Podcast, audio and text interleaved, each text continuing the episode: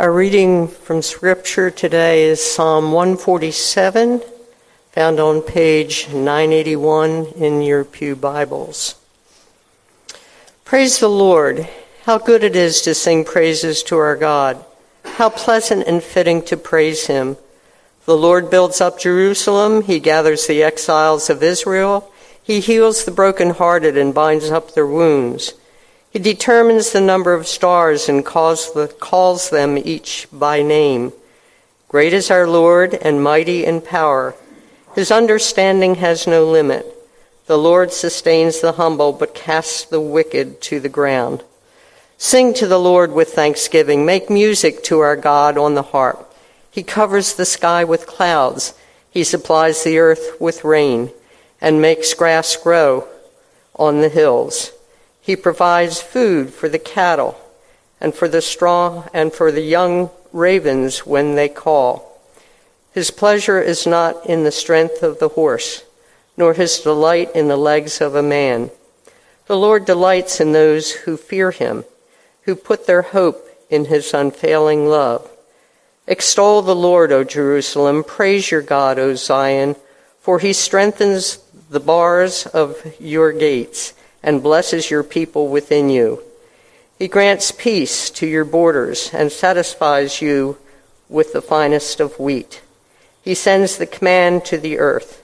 His word runs swiftly.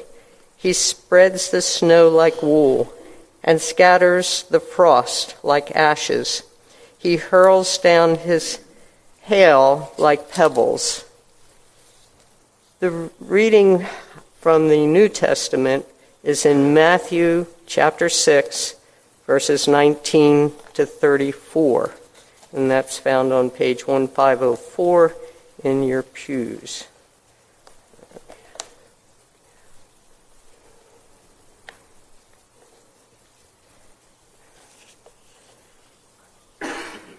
Do not store up for yourselves treasures on earth, where moth and rust destroy and where thieves break in and steal. But store up for yourselves treasures in heaven, where moth and rust do not destroy, and where thieves do not break in and steal. For where your treasure is, there your heart will be also. The eye is the lamp of the body. If your eyes are good, your whole body will be full of light. But if your eyes are bad, your whole body will be full of darkness. If then the light within you is darkness, how great is that darkness? No one can serve two masters. Either he will hate the one and love the other, or he will be devoted to the one and despise the other. You cannot serve both God and money. Therefore, I tell you, do not worry about your life what you will eat or drink, or about your body, what you will wear. Is not life more important than food, and the body more important than clothes? Look at the birds of the air. They do not sow or reap or store away in barns, and yet your heavenly Father feeds them. Are you not much more valuable than they? Who of you, by worrying, can add a single hour to his life? And why do you worry about clothes? See how the lilies of the field grow? They do not labor or spin. Yet I tell you that not even Solomon in all his splendor was dressed like one of these. If that is how God clothes the grass of the field, which is here today and tomorrow is thrown into the fire, will he not much more clothe you, O you of little faith? So do not worry, saying, What shall we eat? Or what shall we drink? Or what shall we wear? For the pagans run after all these things, and your heavenly Father knows that you need them. But seek first his kingdom and his righteousness and all these things will be given to you as well. Therefore, do not worry about tomorrow, for tomorrow will worry about itself. Each day has enough trouble of its own.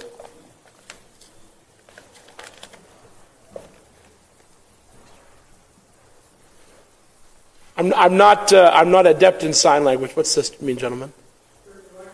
How's that? Can you hear me? You all can hear me. I don't know if they can hear me through the sound. No? Still no mic? How about now? No? Don't you love this stuff? When it works, it's wonderful. How about now? Is that good? All right. Thank you, God, for technology. I prayed with my fingers crossed. Let us pray. God, we open our hearts to you this morning expectantly, knowing and believing that you will meet us, that you will come to us, that through the power of your Holy Spirit we can leave this place different than when we came in. God, I pray that each one here would have that expectation to encounter you in a real way. God, move in us and through us, through our singing, through our praying, through the hearing and proclaiming of Scripture. May it all be for your glory and for our good. And all of God's people said, Amen. I came across a little joke this week I have to share with you. Every now and then, people forward me pastor jokes or church jokes, and I tell them, you know, if you send that to me, there's a good chance it'll end up in a sermon. And they always say, oh, I know. Yeah, okay. An, an elderly pastor was searching his closet for a tie before church on one Sunday morning. In the back of the closet, he found a small box containing three eggs and 100 $1 bills. He called his wife into the closet to ask her about the box and its contents. Embarrassed, she admitted to having hidden the box for the entire 30 years of marriage. Disappointed and hurt, the pastor asked her, Why did you do that? Well, the wife replied that she hadn't wanted to hurt his feelings. He asked how the box could hurt his feelings. She said that every time during their marriage that he delivered a poor sermon, she put an egg in the box. Well, the pastor felt that three poor sermons in 30 years was really nothing to feel bad about. So he asked her what the $100 was for. She replied, Each time I got a dozen eggs, I sold them to the neighbor for a dollar.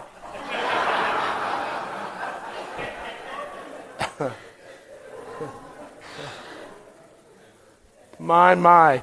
I, I hope this week that when I return perhaps from my office to my parsonage, there's not eggs sitting on my front doorstep. so, friends, last week we introduced stewardship. That stewardship, uh, much more than sort of just being that time of the year where churches talk about money and giving and ask for people to turn over their pockets and give more. Stewardship really is a question of identity. It's a question of identity. Who we are as disciples of Jesus Christ and who we understand ourselves to be in the world in relationship to God and to each other. And I think if we don't first start with that fundamental premise, then any treatment of stewardship will be short sighted and shallow. Because we have to go deep and look at some of the principles on which stewardship is built. And as you recall last week, the, in the word stewardship is steward, stewarding, which implies responsibility, care, having been entrusted with something. Remember our parable of the manager who entrusted talents, that unit of financial measurement, to three different uh, employees.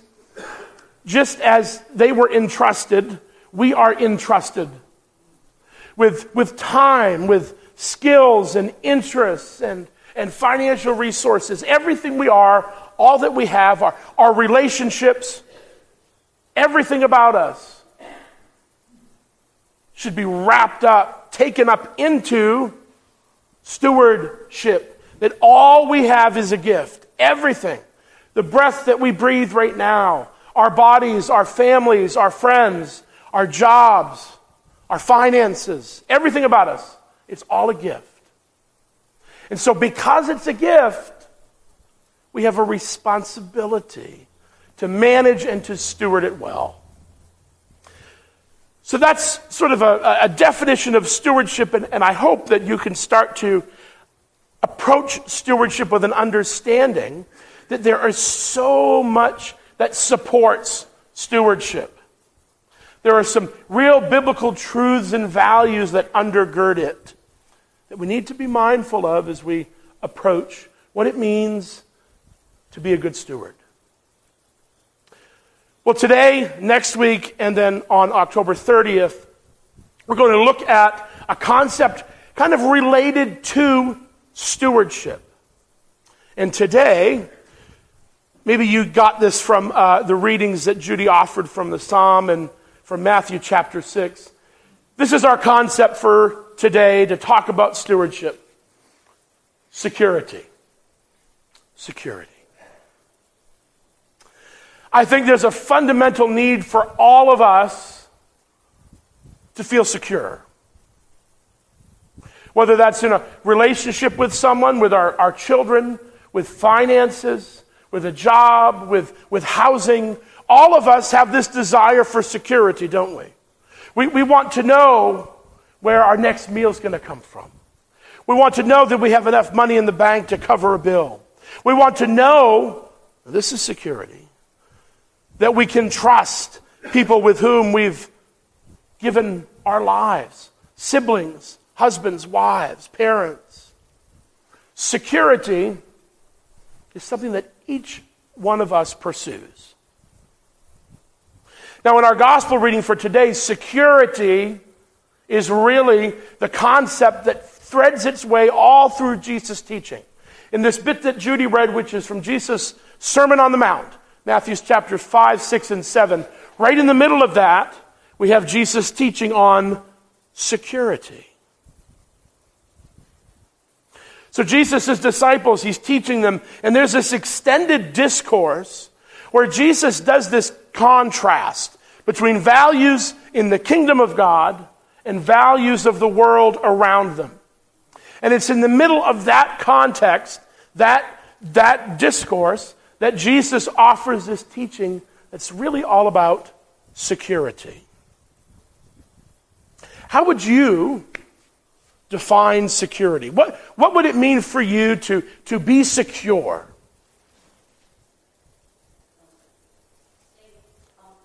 Comfort, safety.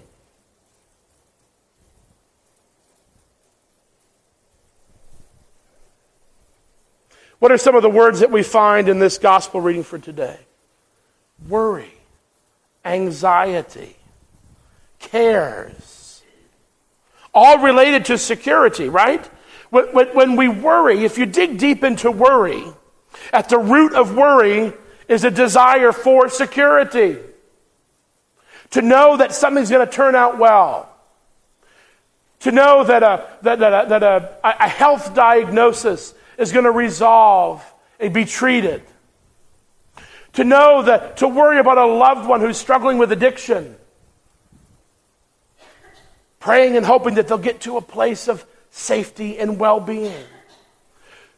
All of us pine for and long for security. And friends, it was no different in Jesus' day. We're not that far removed. The people in Jesus' day had the same cares, and concerns. And in fact, when Jesus talks to them, I dare say probably none of you here have ever, maybe you have, but in the Western world, it's not all that common where a whole lot of people have to worry where their next meal is going to come from. Oh, sure, there is some of that in our world, absolutely, in our country. But in Jesus' day, it was almost everyone. They would live literally meal to meal. Most people in Jesus' day had only the clothes they were wearing. Talk about literally living day to day. And Jesus' disciples who had forsook everything to follow him. Talk about living day to day. So, in that context of worry and concern for security, Jesus starts to teach. And he contrasts these two systems.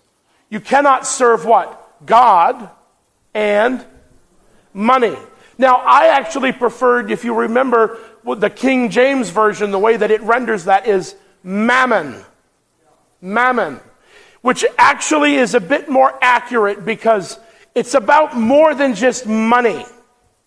It's an entire system that Jesus is setting up in this contrast. You cannot serve God and the system of the world. All of its values, with all of its priorities, with its emphasis on money,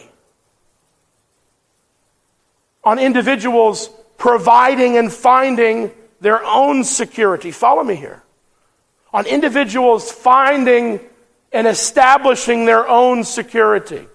You see, in the kingdom of God, in God, in that one system that Jesus sets up, individuals come in and God is the provider. God is the one who supplies and meets needs. God is the one in whom we find security in the kingdom of God. And Jesus contrasts that with mammon, the system of the world, which in its economics, in its finances, is human centered. And it's about individuals providing for themselves, establishing their own security, taking care of themselves out of their own resources. Within this system, the primary individual, the person who makes everything work, is the person, the human, the individual. In the kingdom of God, it's understood that everything flows from and back to a God who is generous and wants to care for his children and provide for them. Both God and mammon, it couldn't be more different. And Jesus sets, in a way, sets this choice before his disciples.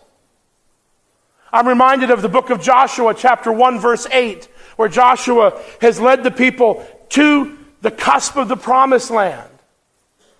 And that, that, that those famous words, choose this day who you will serve. In other words, what are you putting your confidence for security in? Is it God or what you can do in your own strength and your own power? And that thread, friends, weaves its way all through the Bible, from Genesis to Revelation. And in fact, I think if, if you look at this covenant that God makes with Abraham, which is then ratified through the patriarchs, weaves its way through the, all the New Test, all the Old Testament, and then Jesus with the new covenant into the New Testament, that thread is through all of it. It's people constantly wrestling with whether they find their security in God or in what they do in their own power. Think of the Israelites and Moses at Mount Sinai. Moses is up getting the Ten Commandments from God Himself. And what are the Israelites doing? Making an idol because they're worried, they're anxious, they're concerned. They don't feel secure in God. They don't trust His ability to provide for them. And so they take matters into their own hands, literally, as they fashion this golden calf. Over and over again as they enter into the promised land. And then as judges and then kings are established. And then the prophets come in. All the while, God's people are being called back in different ways by different people to faithfulness. And do you know why they strayed away in the first place? Because they took their eyes off the one who promised to give them what they needed just for the day, to lead them, to protect them, to be their security. And they look at the situations around them. When they take their eyes off of God and start looking at people around them, situations, conflict, battles, wars, not having enough food, not having enough water, that's when the trouble starts. And they drift away from faithfulness to God as worry and anxiety causes them to find security in every other place but in God. Does any of that sound familiar? Oh my. I remember in January 2019 when I was in the hospital in rehab with Guillain Barre syndrome. Paralyzed, couldn't move, laying there in the gurney in the emergency room.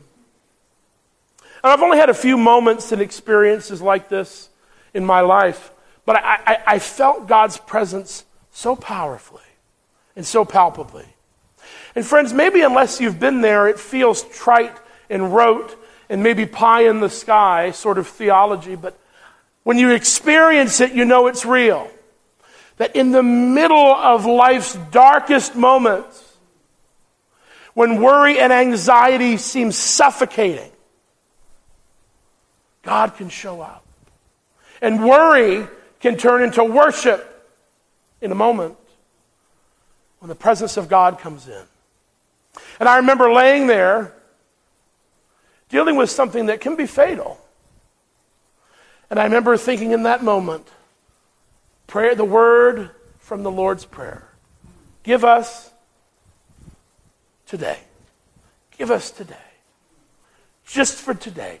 Just for the moment. Just for this second that we're breathing. Just for today. God, I just need just that. I just need your presence, your power, your security. Just now, just in this moment. And when I offered that, I felt the worry lift off and the worship could begin.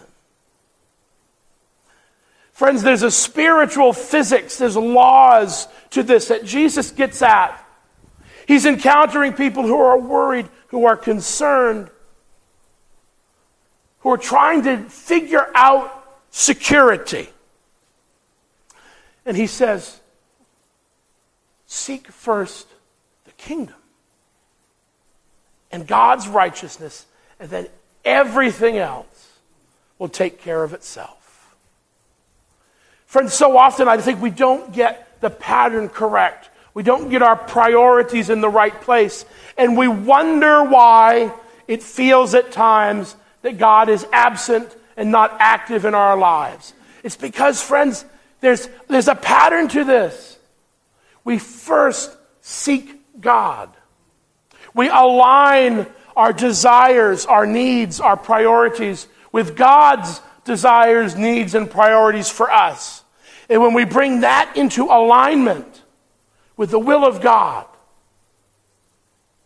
then we find that the temporal concerns of life food, drink, security those things, they, they may not disappear entirely. That's for sure.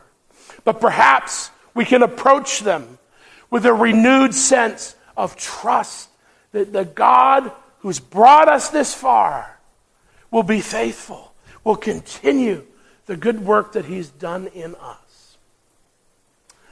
Just like the disciples were given a choice, just like each of us, I'm sure, in a dark moment has had the choice to either surrender to God or to instead rely on our own power and strength. Each of us this morning are given a choice that just for today, just for today, where are we finding our security? Is it in God? Is it in His kingdom? Is it in those, those principles that are established for those who are going to follow Him? Of faithfulness, goodness, being people of mercy, compassion, and care, aligning our desires with God's desires for us. That's what it means to be in the kingdom. Are we going to choose God? Or are we going to choose mammon? And instead seek security on our own apart from God. That's the choice presented to us. And one of the gifts that God gives us, and I really do believe this is a gift, is that God never forces us God never twists our arm. God does not compel us because God wants our freedom of choice. God wants us to align with Him out of our own desire and volition. God does not want automatons or robots who follow Him out of no other reason than compulsion. God wants people who are surrendered, who are willing to turn worry into worship and find our security in Him and what He can do for us. So, friends, this morning, as we're thinking about stewardship, as we're thinking about stewarding all those things with which we've been entrusted, where do we find our security? Are you worried this morning? Are you anxious about something? Are you desperately looking for security? Jesus told us seek first God's kingdom. Keep your eyes on God. And friends, you just may find that just for today, you have everything you need. Amen.